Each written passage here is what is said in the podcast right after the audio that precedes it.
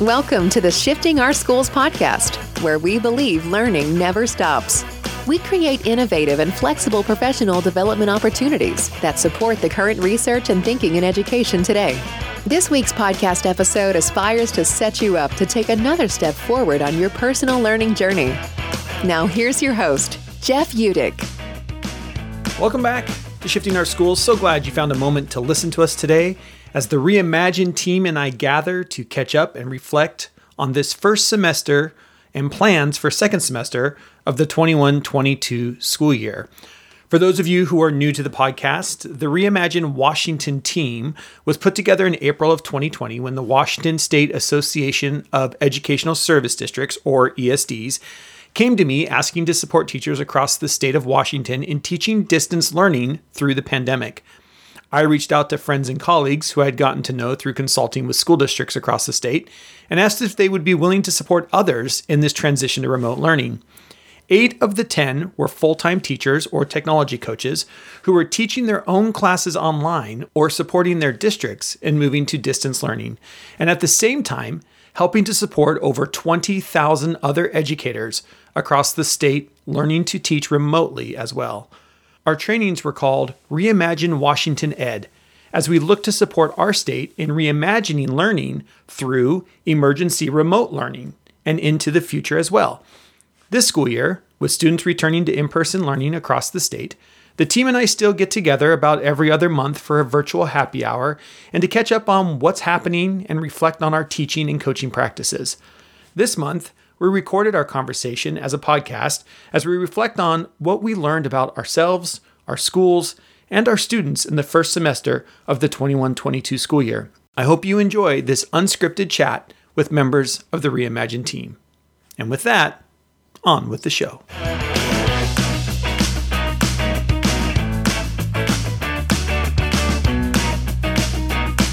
Welcome back to another episode of Shifting Our Schools. So great to be here with quote unquote the team, uh, or at least part of the team, those of us that could make it on a whatever it is, Tuesday night, uh, to just have a quick conversation, very informal, just talking about what we're seeing as kind of the first half of the school year comes to an end. And uh, what are we kind of seeing or feeling out there in education? Uh, some of the maybe things that we've tried, um, some experiments we've had, maybe some new tech tools. Uh, if we can get to that, we'll see how it goes. But uh, let's introduce who's here with us tonight. Steve, let's start with you. Good evening, Steve. Good evening. Good evening, Jeff. Hey, everybody. Uh, my name is Steve Murphy. I'm from Enumclaw High School in Enumclaw, Washington, and I have the privilege and a wonderful schedule of being able to teach half time. So I teach social studies at the high school uh, an AP Human Geography class and U.S. History, and then the other half of the time period, I'm a K-12 instructional technology coach and trying to help guide with how to incorporate blended learning into the classrooms K through 12. So it's been an interesting start to the year. So lots of things to learn, and uh, I'm excited to talk about what we've experienced and where we're going moving forward. Awesome. And your partner, Jen. Nice to see you, Jen. Well, hello. I'm Jen Longmire, also from Enumclaw. I work with Steve for his half of his job. um, I do the K 12 instructional technology full time, um, servicing. We have eight schools, but we also have the developmental preschool that I work with as well. Um, just really trying to navigate this crazy busy year and teachers load and and finding that sweet spot of how to support and not be intrusive. Yo, I like that. Support without being intrusive. Tyler, good evening, my friend. Hey, uh, good to be here. So I'm Tyler Rablin. I'm a high school ELA teacher. I teach one class period of debate too, which has been really fun for me. It's my like playground with all different ideas because there's no curriculum and we just have to figure it out as we go. Um, I teach at Sunnyside High School out in Central Washington State in Sunnyside, and I'm happy to be here. Awesome. And last but definitely not least, Monica, nice to have you. Thank you for having me. Uh, Monica McAtee, I'm instructional technology specialist. Uh, I was K 8 for a couple of years, but I'm back to K 12 since that rotten uh, Stefan Troutman left me. And this year, I also took on the role of K 5 math instructional specialist. So um, I'm re entering the math world. My last job in the classroom was teaching sixth grade math for five years. Um, so it's fun to be back in the math world. Uh, as important as technology is, uh, when I looked at all the initiatives that our principals had in front of them, technology is no longer on the forefront. Interesting. Uh, I hope we've never checked that box to say, yeah, we've done that. Uh, but math is a priority in my district. So I'm trying to be sneaky. And now that I'm the math coach, I'm the popular girl again because um, math is one of our district goals. So I awesome. can walk into a classroom with both the math lens and the technology lens, and of course they they go together very well. So happy to be here. Well, I think that's a great place to start the conversation. Is this idea that technology has kind of fallen off the radar after the pandemic? In to, to kind of your point, like it, it was one of our strategic goals. Um, are we seeing that are you are we all seeing that or are we starting to rebrand it where we're not thinking of technology anymore but like steve you mentioned this idea of like blended learning it, which is really using technology but we're now looking at it in more of a learning sense and moving away from hey good guess what we gave every kid a chromebook and this is what google drive is what kind of are, are we do we feel like technology is still there we've just maybe finally, can I say, make the shift to be learning focused with technology? I don't know. What are you seeing? I think technology is now the no duh, no duh. We're using technology. Uh, of course, we are.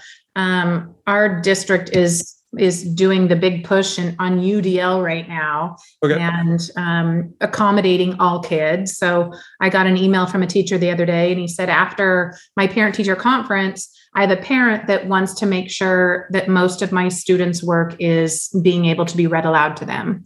And and do you have any extensions or, or tricks um, to do text to speech?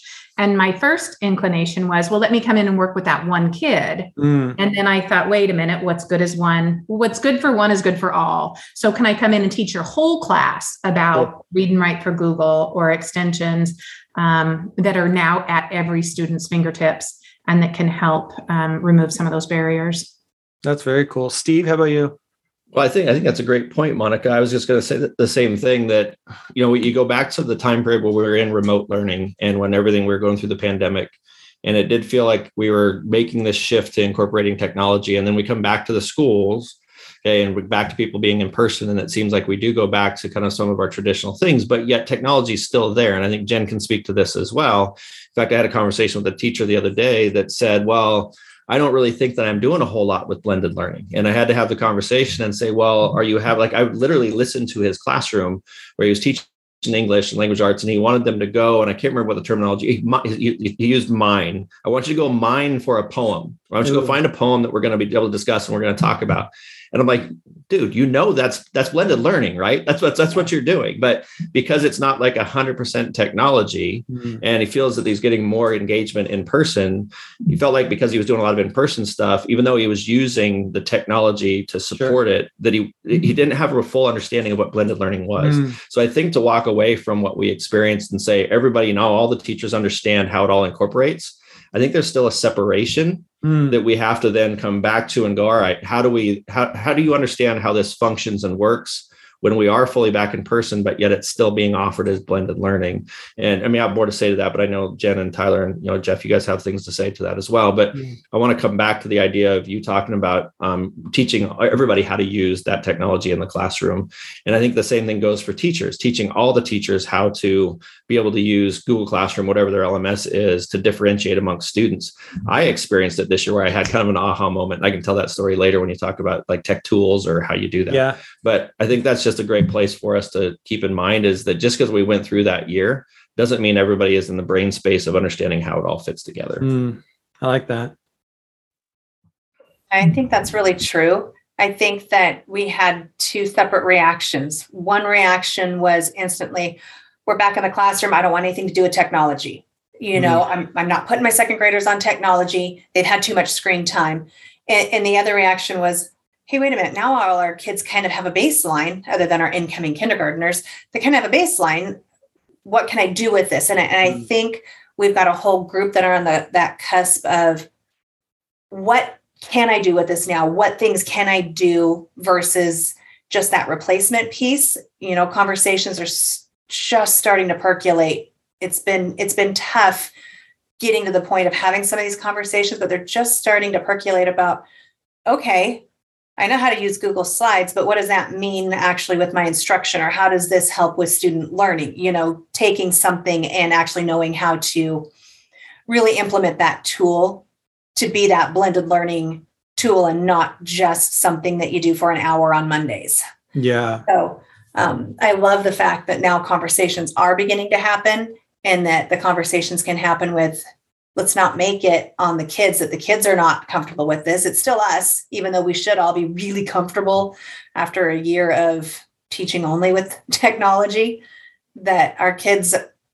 came in with more skills in that area. And now we just have to figure out, like Steve said, how to mine those skills and to get them to start curating and creating. Yeah. Tyler, how about you? I, I think we're in an interesting spot. I feel like we're in a pendulum swing and we're going to get back to a really good spot at some point. And by that, I mean like we swung all the way to tech for a little bit, right? a little bit, a long time um, with everything, having kids out of the building, teaching everything online. And it does seem like as we came back into the classroom, a lot of classrooms are like swinging completely the opposite direction and using sort of this faulty logic of clearly it didn't work, right? Like sure. lumping everything that happened last year and poor technology is now the scapegoat of like, well, look what happens when kids are on computers. And you're like, yeah. I don't know if that's really a fair assessment of what happened last year. and, and and so I think there is a decent swing that way. I think there's also kind of on that end still I, I'm seeing the rise of pre-packaged completely online programs um, becoming more commonplace in schools that has me a little bit worried too. Um, but I, but I think you know as almost like anything in education it's going to swing back the opposite direction and eventually it'll get to a point in the middle that is awesome where you know teachers are are truly combining the best of what we learned about what we can do online and being in person with students and you know being able to leverage that social interaction and things like that. Um, so i mean i really i think the foundation like the floor has absolutely been raised and i'm just excited to see like what happens to the ceiling after the pendulum kind of comes to a happy medium yeah. I've been using the analogy, and podcast listeners are probably sick and tired of hearing this by now, but I've been using that analogy of uh, like a rubber band, right? Like we we had a rubber band that was education. And during, you know, school shutdown and then, you know, the beginning and middle of the pandemic, man, we stretched that rubber band. We wanted to see how, I mean, we literally stretched the educational system. What can we do? What couldn't we do? Depending on your district, your state, your country, you were able to stretch this rubber band in all sorts of different ways, right? Some ways good, some ways bad. And then afterwards, kids are coming back. Well, there, it, there, there's this. We want to, as humans, we want to snap back to what we know. Just like a rubber band, you let go of it, it tries as hard as it can to get back to what it was. The problem is, it can never get fully back there. Right? It's a little stretched out more than it was last time. And I feel like, kind of like what you're saying, what you guys are all seeing and saying, I feel like it snapped back and then it was kind of uncomfortable for a while and I feel like just now we're starting to kind of be like, you know what? I can stretch this rubber band a little bit. There's these new skills that allow my rubber band to be a little bit wider. And we're we're trying to figure that out. I think, you know, what you're saying, Steve, uh, really resonates with me that that we're we're seeing technology in ways and using it in different ways that we don't even sometimes I think even realize how cool of things we're doing because they are things that we were just doing anyway. And it, re- it, always reminds me when we're talking, Jen, about the, I, I think I stole the quote from you, right? Is what we're moving from is technology as an event to technology and just what we do. And Steve, it sounds to me like you're that teacher you're talking about was just like, yeah, but technology is not the event. Like there wasn't this, ah, because every kid just has a laptop and you go mining for a poem because every kid can flip open the lid, go dig into Google, shut the lid, and talk about a poem. And they're like, yeah, but that's not using tech. No, that's using tech perfectly. That's what we want. But it's not an event. It's just part of the learning process. So it'd just be interesting to see, you know, it, just how far and, and how slowly we can we I can think some continue to people expand. broke their rubber bands. Some people broke their rubber band. I agreed. At, We're at the seeing- risk, Google, the Google trainer group, somebody is trying to do a movement of like, we won't go back, or they have some Mm. hashtag of, we're not going to go back to the way it was before the pandemic. Let's take those things that we learned and move forward with them. So I haven't necessarily followed the hashtag, but there was a movement in the Google trainer groups for a while of, come on, let's all get on board and, and take these important things that we've learned and, and take them forward. Yeah. I was going to say, at the risk of you know overdoing the analogy scenario, or you know, like the rubber bands or the pendulum. In some ways, Tyler, I feel like we have about six different balls swinging on the pendulum, right? I mean, we have like uh, we we don't know where we're supposed to be or what we're supposed to be at. And to me, I think where a lot of education is, I can only speak to our district or the people that I've talked to, but I think there's a huge need to find an identity as a district Mm. right? And like a consistency K 12. I know for us personally that I feel like even each building might be at a different spot. And it's not because of lack of trying or effort, but because we've experienced so many different modalities over the last two years. Right. It's trying to find where that middle part is that works for everybody.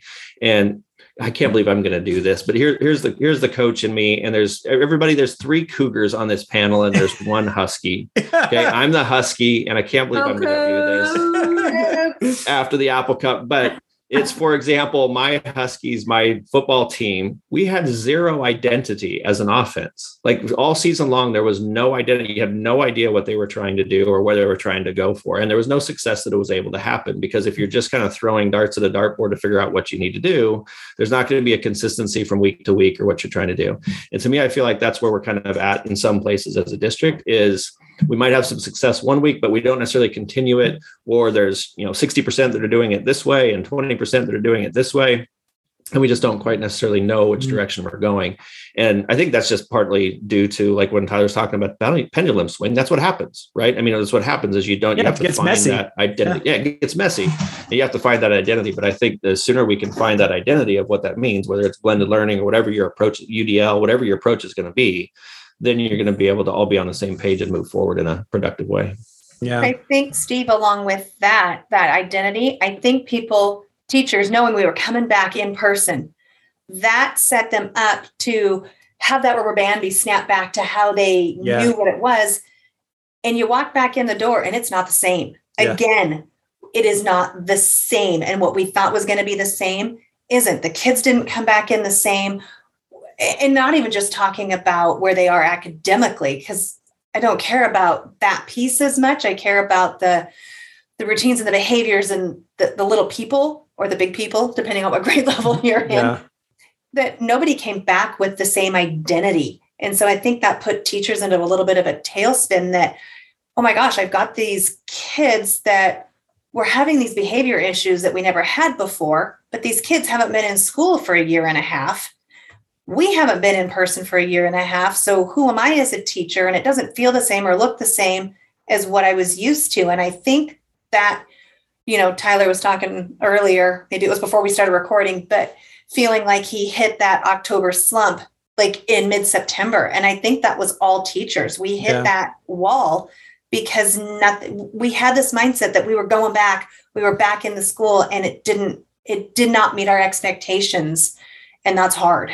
Yeah, the gap between expectation and reality closed really fast. I think uh, on a, on a lot of, on a lot of us. Like uh, you know, it was just like it, it isn't the same. Kids are still three feet apart. We're still having to wear masks. There's I mean, there's just a lot of stuff that doesn't make the day to day stuff feel normal. Yeah, and I, ex- expectations for parents. So I'm always trying to pay attention to to what parents are thinking and doing. And I was talking to a teacher, and their student was quarantined for a short amount of time, and so of course they expected a full blown lesson plan. How are you engaging my kid? That kind of a thing. Mm, And then even when quarantine was over, that parent decided, or the student or whatever decided, well, we're just going to stay home because we know that the teachers can do remote learning because they did it last year. uh, And I mean, we've tried to make it really clear to staff and parents. I don't think we've done a great job, but our priority are the kids in front of our face. And we do understand that kids are going to be home on quarantine,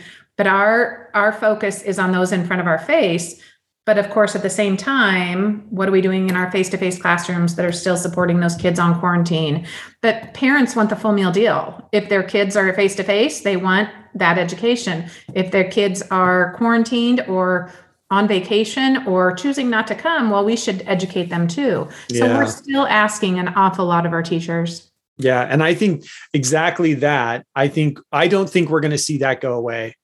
I think that is a I agree. post I think that's a post-pandemic change of the educational system and I think that's one of the struggles we're going through.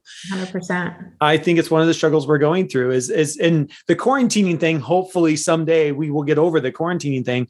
But this idea that I'm going to pull my kid for a week and we're going to go to Disneyland and they should still be able to log on and do the work that they need to do, not get the packet, like do the work they need to do and get to see their friends and be part of the group. And you know, um, or there's a there's a death in the family, or I mean, there's all kinds of tragedies and and reasons why kids are outside of, uh, you know, are sometimes missing school. And I think uh, to your point, I think there's just this new mindset from parents of like, well, why can't you do that? You did it last year, you know? Well, before COVID hit, before any of this remote learning happened, we started to have trickles of parents saying, My kid is home. Can't they just zoom into the class? Can't we Mm. just do this?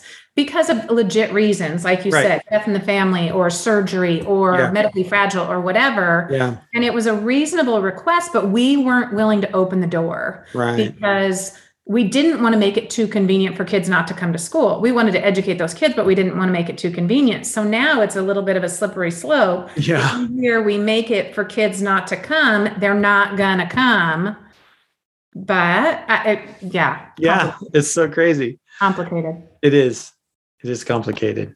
on the on the you know just to play a little devil's, devil's advocate to that though i think we should be able to offer that. Like that is Yeah. something that we can offer. It just we're not necessarily prepared. It's part of our identity right? It needs to be part of the identity of what we're trying to do and what we're trying to offer. And speaking of that i, I mentioned earlier about you know kind of a tool or different realization that i had is i had a student that was um, leaving on vacation and wanted to um, she was a really conscientious student so it was about a week ahead of time it was like on monday and they were going to be gone the next week and she was talking to me about i'm going to be gone and my first reaction was oh my gosh um, i don't have time to like make you copies or get all the different things we need to get to right just because that's my traditional teacher mindset Sure. and I went, well, wait a minute. Because of last year, because of teaching everything like a blended learning, I have all my modules and things done. They're ready to go. And I went, you know, on Google Classroom, I have the ability of making those available to just her, to not everybody else, but to just her. Right. And I said, so, you know, do you have Wi Fi where you're going? No, I, I want to be done so I don't have to worry about on vacation. All right. By tomorrow, I'll have all those available to you. Right. So they were all put available to her. She finished them before she went so she could enjoy vacation. And then the next Monday, I just made them available to everybody else. Yeah. So, like, if if you have your system structured and set up to where it can function, as we've talked all that last year when we were doing our training, yeah. online first, Yeah. it's simple to adjust the other way. But where I think a lot of teachers have gotten themselves into this trouble is like you talk about the rubber band analogy, is they snap back to in person. And now, when like Monica, what you're saying, if parents are asking for support, now it feels like a second thing they have to do. Yeah. Whereas for me, it's simple. It's just like, and, you know, not, not just me, but whoever is doing it where it's like blended learning, it's online first, it's it's right there and available for you. Yeah. Now, not so much the zooming into class or whatever. I mean, but you know, you get you get the idea. So Yeah. And I mean, we're doing, I'm doing the same thing. I'm helping a school district kind of start their online school. Because I think another thing, and Tyler, you kind of mentioned this too, is I'm seeing a lot of school districts now saying, oh, we will offer an online school. And then they outsource it to name your company. And I just, I, I worry about that slippery slope as well, because there's just a value add there i think uh, of knowing your community knowing you know knowing your students. I mean most of these kids aren't going to be remote from k through 12 so as a as a district knowing where this kid was in seventh grade before they decided to go remote i think has a lot of benefit. So i think there's some of that there. But i'm helping the school district set up their their online school and we're doing exactly what you're saying steve is that it's an alternative high school is where they're decided to do it which i think is really cool because their they their mindset behind it was this idea of our alternative high school teachers already know how to be flexible because these all kids that go to an alternative high school are kids that are usually they could be there for a week they they're not there for a week they're there for 3 days they might not be there for 5 days. And so you've learned to be flexible in it and then after the pandemic we've got a whole nother set of tools that we can use to reach those kids. And i mean and the the fun part for me is to realize all the different reasons why kids go to like alternative high school. Like this school district has three entrepreneurs. These these kids 17 and 18 years old one's 20 already have like they already run businesses in the community and haven't graduated high school yet that's why they're at the alternative school it's not just kids who have flunked out or looking like this. just amazing right all the different reasons but we're, we're we're creating it thinking about those kids first not the kid that shows up every day in class but let's take the kid that is gone for a week and then shows up for two weeks and gone for a week. How do we structure the learning for that kid? And then the kid that's there every day, congratulations, man. You you have the same, it's the same learning. You just get a different interaction with me, with others that are there. And the kids that are hopping in and out, as a teacher, I'm able to come in and say, oh, what module? Oh, you're on module three? Great you know you're on module three, ready for module four. This kid over here is on module four, headed to module five, because who knows where these kids are. And so I, that idea of if you design for online first and backwards design in person, I think again, I think that's a big mental shift to be thinking about as we as we move forward. I'm reading um, it's blended learning in UDL with yeah. Catlin Tucker and Katie Novak. I'm yep. only into chapter two, but I'm loving it. I think it's great. I think it's on point um, I'm excited to share it with others. And so that's one I definitely highly recommend. Yeah, it's a great book. It's a great book for sure. In that same book, Monica, in Enumclaw with our Blended learning leaders. Oh, see? Oh, they don't know this yet. When does this podcast go right after you hand out the book. That's when we'll make sure this gets, this goes awesome. Yeah. A way to give it away. I Can't keep a secret to save my life. Yeah. Well, what are some things you you kind of see go, moving forward? Like we're we're done with like semester one. Um, we're headed into semester kind of second half of the school year. I know it's not quite a semester when this will be coming out, but second half of the school year. Are we seeing? I I can't remember. I think I think um, Jen. I think you brought this up. This idea of behaviors of students being different.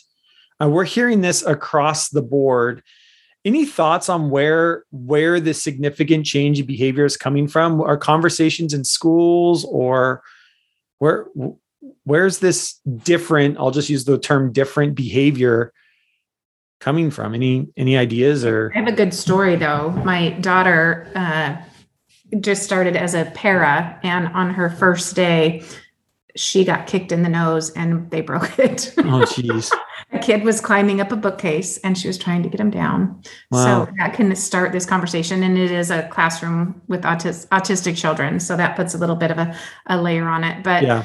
It is I, I, have I've been out maybe I think I counted about 20 classroom observations and first graders that don't know social norms. They they don't know how to sit and listen and give contact. I mean they and and I'm not a primary teacher, so Jen, you can speak to it. Is that normal? I mean, feral cats, it yeah. seems to be the analogy of they just don't have those social norms or know how to play school. Right.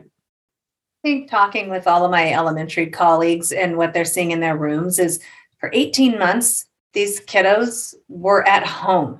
And for yeah. a large chunk of that time, they weren't necessarily engaging in large groups or having to know how to share or to sit and to listen.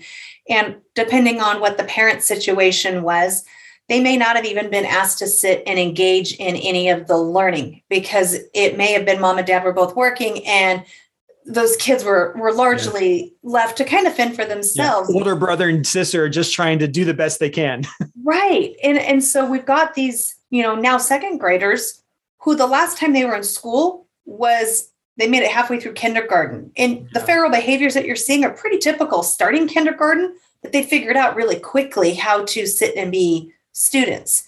But now you've got second graders that didn't have that. And the, the ripple effect hmm. of all of these kids who haven't needed to know how to share their time or to sit and listen for extended periods of time, that stamina that we're really good at building in schools, it went away I mean, 18 months of not exercising that muscle for kids across the board, it's showing. Yeah. And, and well, kids I'd be interested to hear, you know, what, what Tyler has to say about a middle school level, but speaking to that from the high school level, you know, it's not the, exactly the same thing. It's not like they're feral cats running around the room, but what we are experiencing, like throughout our system, or at least throughout our high school and our, I think our middle schools, is just a simple lack of ability to follow through and complete whatever learning activity has been asked of you, whether mm. that's like student agency or you know teacher driven or whatever. It doesn't matter. There's this, you know, an epidemic, whatever you want to call it, of lack of work completion that's happening. And I mm. think it kind of goes back to some degree of, and I, I think we're still so new at coming back to in person that it's too early, even though we all are really frustrated. And teachers, by the way, all of you teachers are out there listening, you're doing an unbelievable job to try and figure out whatever it is that you can do to solve this problem and to help and to support. But we haven't, I haven't, I haven't identified it yet. I haven't heard anybody at the high school that's fully identified why it's happening. But Monica, you said something earlier, I think, about teachers coming back and or maybe it was Jen about expecting things to be back to normal, right? And I wonder in some ways students felt the same way. Like mm-hmm. all I have to do is step foot back on campus, and, and all of a sudden things will magically get better, and I'll complete work again. Mm. And they don't realize that. Yeah, I just I had that realization just right now. I haven't really thought about it much, but maybe because I've asked them, we've had conversations, and they can't tell me. Yeah, why? They can tell me that they're they're they're bad at organization, or they're you know bad at time management, or they're bad at whatever. But when you say, well, why are you not doing so well? They don't know. And like, they mm-hmm. don't even know. Like I have one student doing a self-guided project on investigating why some people are motivated and some aren't because he wants to figure it out for himself. Yeah. Right. You know, I mean, like that's literally where they're at. It's like, I don't know why I'm not getting the work done. It bothers me, but I don't know why I'm not getting it done. So to me, moving forward, and again, you know, we're what two weeks into or three weeks into the second quarter. So it's not like we we have huge amount of data. Right. But there's enough to know there's an issue, but there's not enough to know if maybe it's just we got to get back in the flow and things will kind of get better in second semester. You know, they might, you know, I don't know. But I to me, that's that's where our focus needs to be moving forward yeah. is, you know, at the elementary level, that's those social skills that Monica and Jen were talking about at the high school level. It's just the ability to I don't even know if it's engagement, really, to be honest with you, because like when I talk with kids, they're engaged. I can talk to them but I don't really have evidence of what they learned because they're not completing and showing me what they learned other than like a conversation. I don't know, Tyler, mm-hmm. if you're experiencing anything similar to that or not, but. Yeah. I mean, for me, the piece that I have been thinking a lot about is like if you go back to just how we set up our classrooms, like we geographically round up kids of the same age and take approximately 30 of them and cram them into a small box and tell them you're going to learn now. And like I think before the pandemic, we had just I don't know if brainwashed is too strong of a term, but like we had brainwashed kids that like this is just how it happens. Yeah. And then they had a year, year and a half where they weren't in that environment. And now these intensely social beings are crammed back into a room of 30 kids. And for the first time in 18 months, they're looking at the kid on their left and realizing he's further ahead than I am in this skill then all of a sudden this intensely social being is comparing themselves in a room of 30 kids to all these other kids.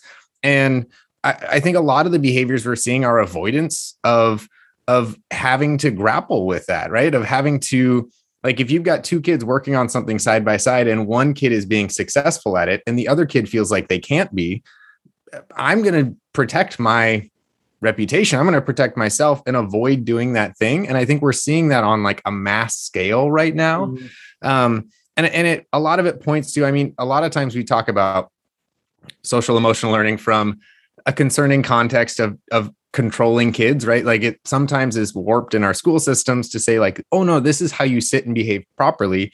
But I think it's, you know, the need for social emotional le- learning right now is for the kid sitting next to someone else who's being successful, how is that kid seeing their worth and their value and their success? And like, I think that is is the piece that I'm noticing with my freshmen, especially. Like, I feel like freshmen, this is you know magnified to a even bigger scale with them, but they're just they haven't been in a situation where they're forced to confront who they are they're they're where they're they're feeling judged all the time they're feeling social pressured and it's just sort of exploding for them and they, yeah. they don't know how to necessarily see their worth and see their value in and of themselves and so they're just like kind of freaking out for lack yeah. of a better term and you know that's the one thing like i have a class that has been somewhat of a nightmare for me and and it it comes down to about four or five students who didn't engage a ton last year um, as I've sat down and talked with them, they feel really, really behind. Um, they they're avoiding doing their work because they don't feel like they can do it. And I, you know, I, I think the behavior issues are smaller than we think, but they're just more present in our mind because mm-hmm. they might seem more severe to us, especially, I mean, as teachers that have not been in rooms with 30 kids, like that's rough on any human, not just yeah. the students, but on teachers too. Yeah. Um, and so I, you know, I think there's there's so much at play there, but I think a lot of it is just it's a weird situation to start with. And we need to help kids see why they're valuable on their own so that they stop looking at their peers to judge how mm. they're doing and who they are. Yeah, and I just wonder I wonder if, you know, we talked about with teachers the difference between reality and expectation and that gap came slamming shut I think we see the same thing happening with kids, right? Like all of a sudden you have this, you know, I'll take like I was a fourth grade teacher. I could see these kids who were second graders the last time they were in a classroom thinking back like, "Oh, I get to go back to school and when I go to school, it'll be normal." And yet you still have to wear masks. Somebody's telling you to wash your hands all the time. There's all these other structures in place that are brand new to you that it doesn't even feel like the same school you left, right? And so this reality expectation gap gets slammed shut and there's all different types of ways that people you know manifest that. Kids especially manifest that in very unusual ways. The one thing i'm i'm interested to look at too especially at like the middle school high school level is is there any is there any data and i don't know what kind of data you would gather i'm thinking like tardiness or truancies at school around this idea that uh, and i'll just focus on high school kids that we had high school kids who all of a sudden realized that they could kind of learn whenever they wanted to learn and it didn't have to be from 7 to 2.30 and just because you tell me i have to do math at 9 a.m maybe i like doing math at 3 p.m and struggling with some of this just the structures of school after for 18 months they there weren't a lot of structures. And i think one of the places the only place i and i don't have any data and so i'd love if any teachers out there and has anything or have been thinking about this but there are a lot of AP and IB teachers who are highly motivated kids for the most part, kids who have figured out how to play school or kids who know how to be motivated, get work done. I am not finding, I have not been able yet to find a school that said our AP scores or IB scores went down during the pandemic.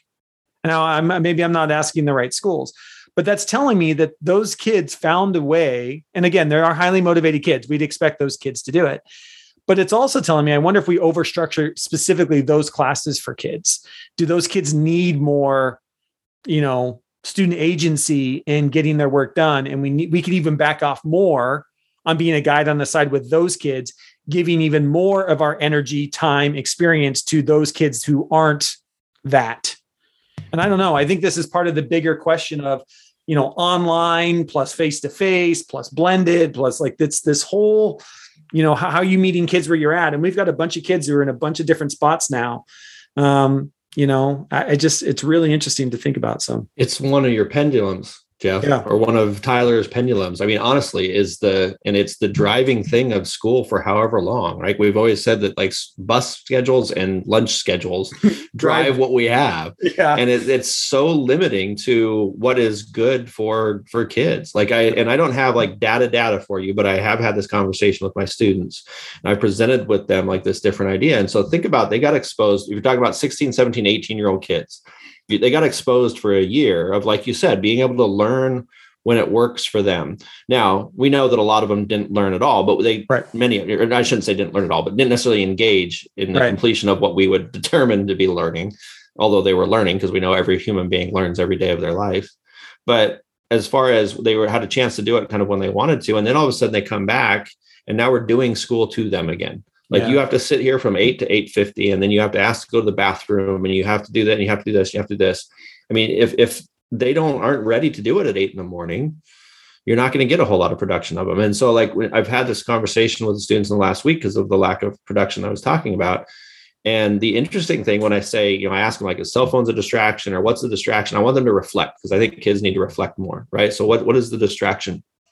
And they always want to say, well, I don't have enough time. Well, I work and I have this schedule and I have that schedule. And I said, well, hold on a second. I'm not talking about homework, right? I'm talking about being productive in the time that you're at school from 8 to 2:30. Oh, you know, like, like they want to blame lack of work completion all the time on because they work or they're busy or they play basketball or they play whatever. And for the most part, every kid has maybe homework in math for 20 or 30 minutes Otherwise, I mean, they maybe have a maximum of 30 minutes of homework at night. So, they, and they don't know why they're not using the class time well. Well, it might have to do with the schedule. It might have to do with they're not ready to learn at nine in the morning. And so I said, you know, what if you had like, you had to go to two classes a day from eight to 10 in the morning, you went to lunch or something, and then you had an open time to go work with whoever you wanted to work with or work on a project. Oh, that would be awesome. Like, I mean, they, their, their passion of what they would want to do. Now you can't do that with a with an eight year old, right? right? But I sure. mean, you could with a a high school kid. And so yeah. if we were willing to come up with an identity as a district, or willing to come up with an identity and change how we do things, just because we've always done it doesn't mean it's the right way. I think we'd get more engagement from kids. I really do. Yeah. So um, we are building a second high school in Moses Lake, and it is a project-based high school. Uh, it will open in the fall. We've hired a few teachers for it, um, but I love the idea. I love like no, no, schedule and we're working in pods and but can we pull it off? I, I'm excited. I'm nervous. Um, I am still, I met the new principal, and the first thing out of my mouth was, why aren't kids involved in this? We need mm. to be mm. asking kids. So we're going to just start out with um, freshmen and sophomores next year. And so why aren't we talking to our eighth and ninth graders saying, what kind of a school would work for you? What should i mean we've got to get buy-in and they know what they want. They they know you know we've got to ask the right questions but um our community has a lot of questions with what does this school look like? It's different. It's supposed to be different. We have grandiose ideas but some of the things you're talking about exactly steve of not a not necessarily first period second period third period that um, cross curricular learning. So uh, cross your fingers for Moses Lake School District and pull it off. Well, and I think I think we also do sometimes we do a disservice. Like we ask kids their opinion, but we don't actually listen.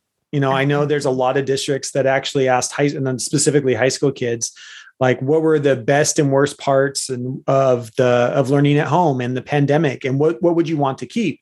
And one school district I was working with, they went to a uh, a trimester or, or quarter system, sorry, where in instead of doing six periods, they were doing three, yeah, three or four periods uh, every quarter.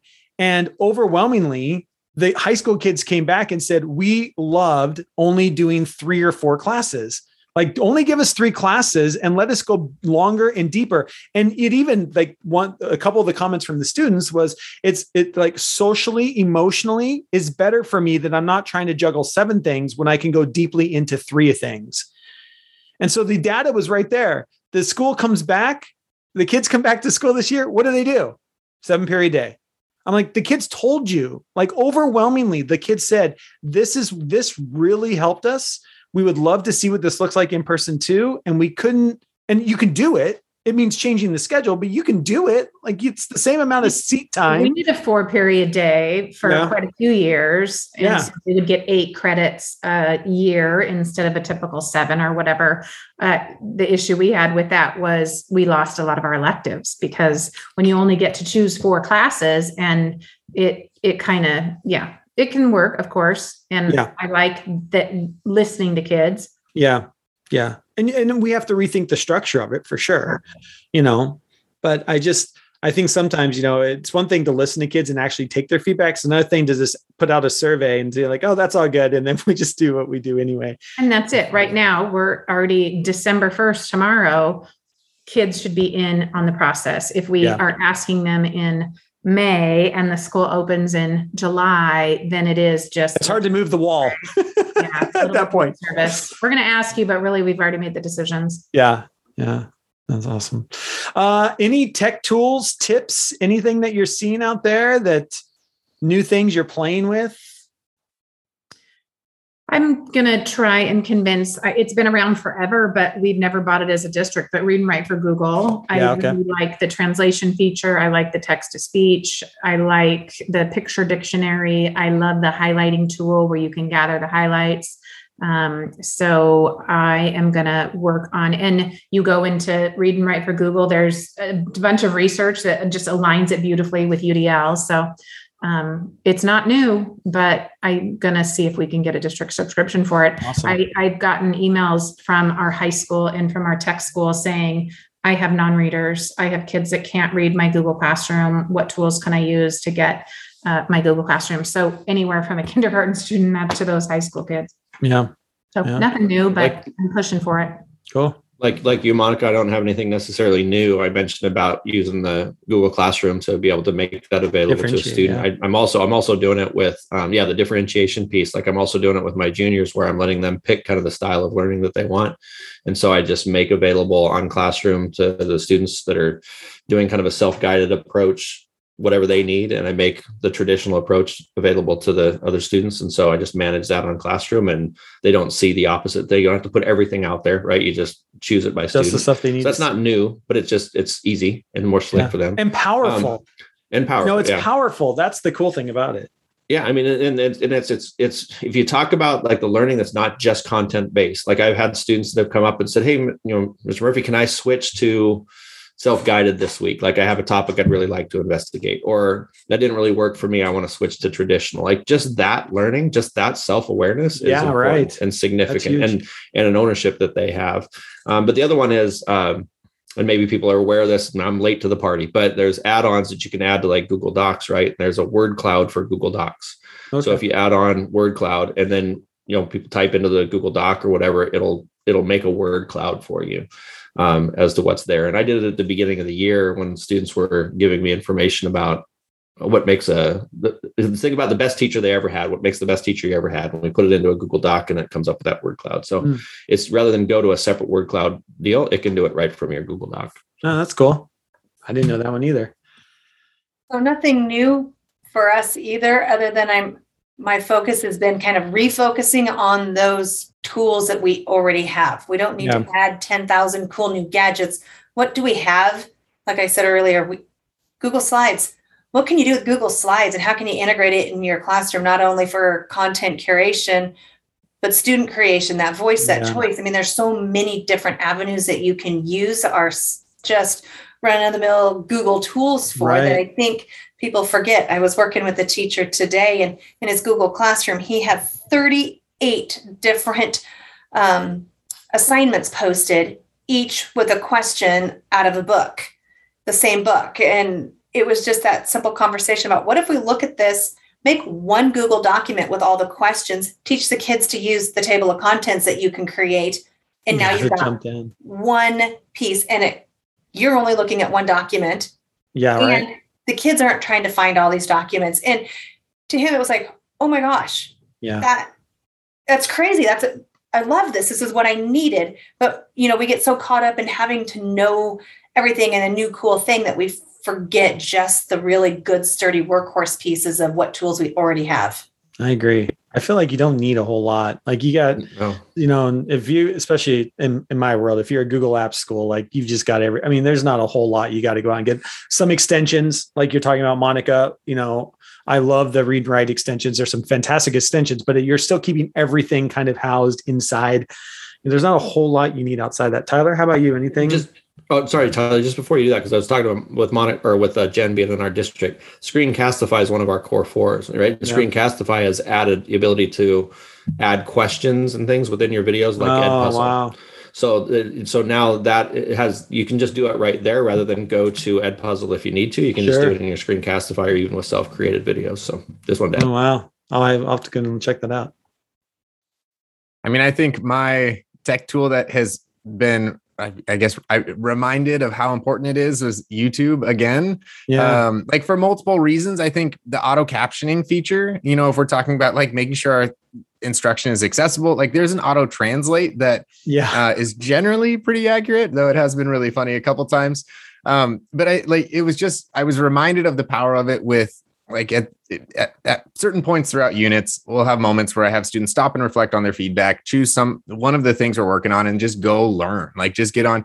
And I had a student, it was like almost the end of the trimester, and they were struggling with independent and dependent clauses, which we had talked about way before. Like it was a long time, and they'd been struggling with it all trimester.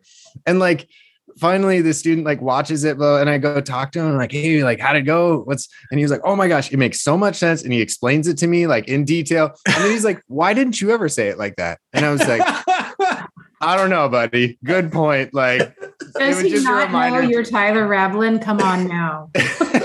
It was just such a good reminder to me of like I'm not always going to say it the you know like I'm yeah. not going to say it the right way for that kid and we've got thousands upon millions and built whatever videos yeah. that could explain it in a different way. So yeah, that was a good reminder to me of like, yeah, we we have all of this readily available. Let's use yeah. it or let kids use it. Yeah.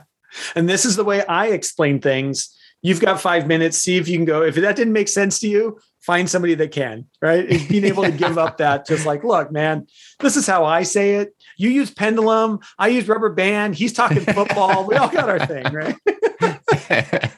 we, all, we all do it differently. So, well, what a great way to what a great way to finish. Well, thank you, team, for taking some time out here uh, just to chat, catch up, to to hear your voices. It's always good to see you on the screen.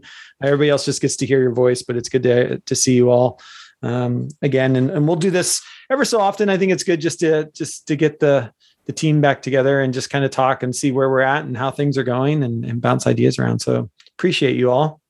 Thanks, everyone. Thanks, Jeff. Thanks. Thanks, everybody. Yeah, good to see y'all. We hope you've enjoyed this episode of Shifting Our Schools. If you found this episode helpful or inspiring, please make sure to subscribe and leave the team a five star rating. If you want to learn more about the Shifting Schools team or download our free resources, head over to shiftingschools.com to see what's on offer now. Thanks for listening, and we'll catch you next week for another episode to keep rethinking the shifts our schools need.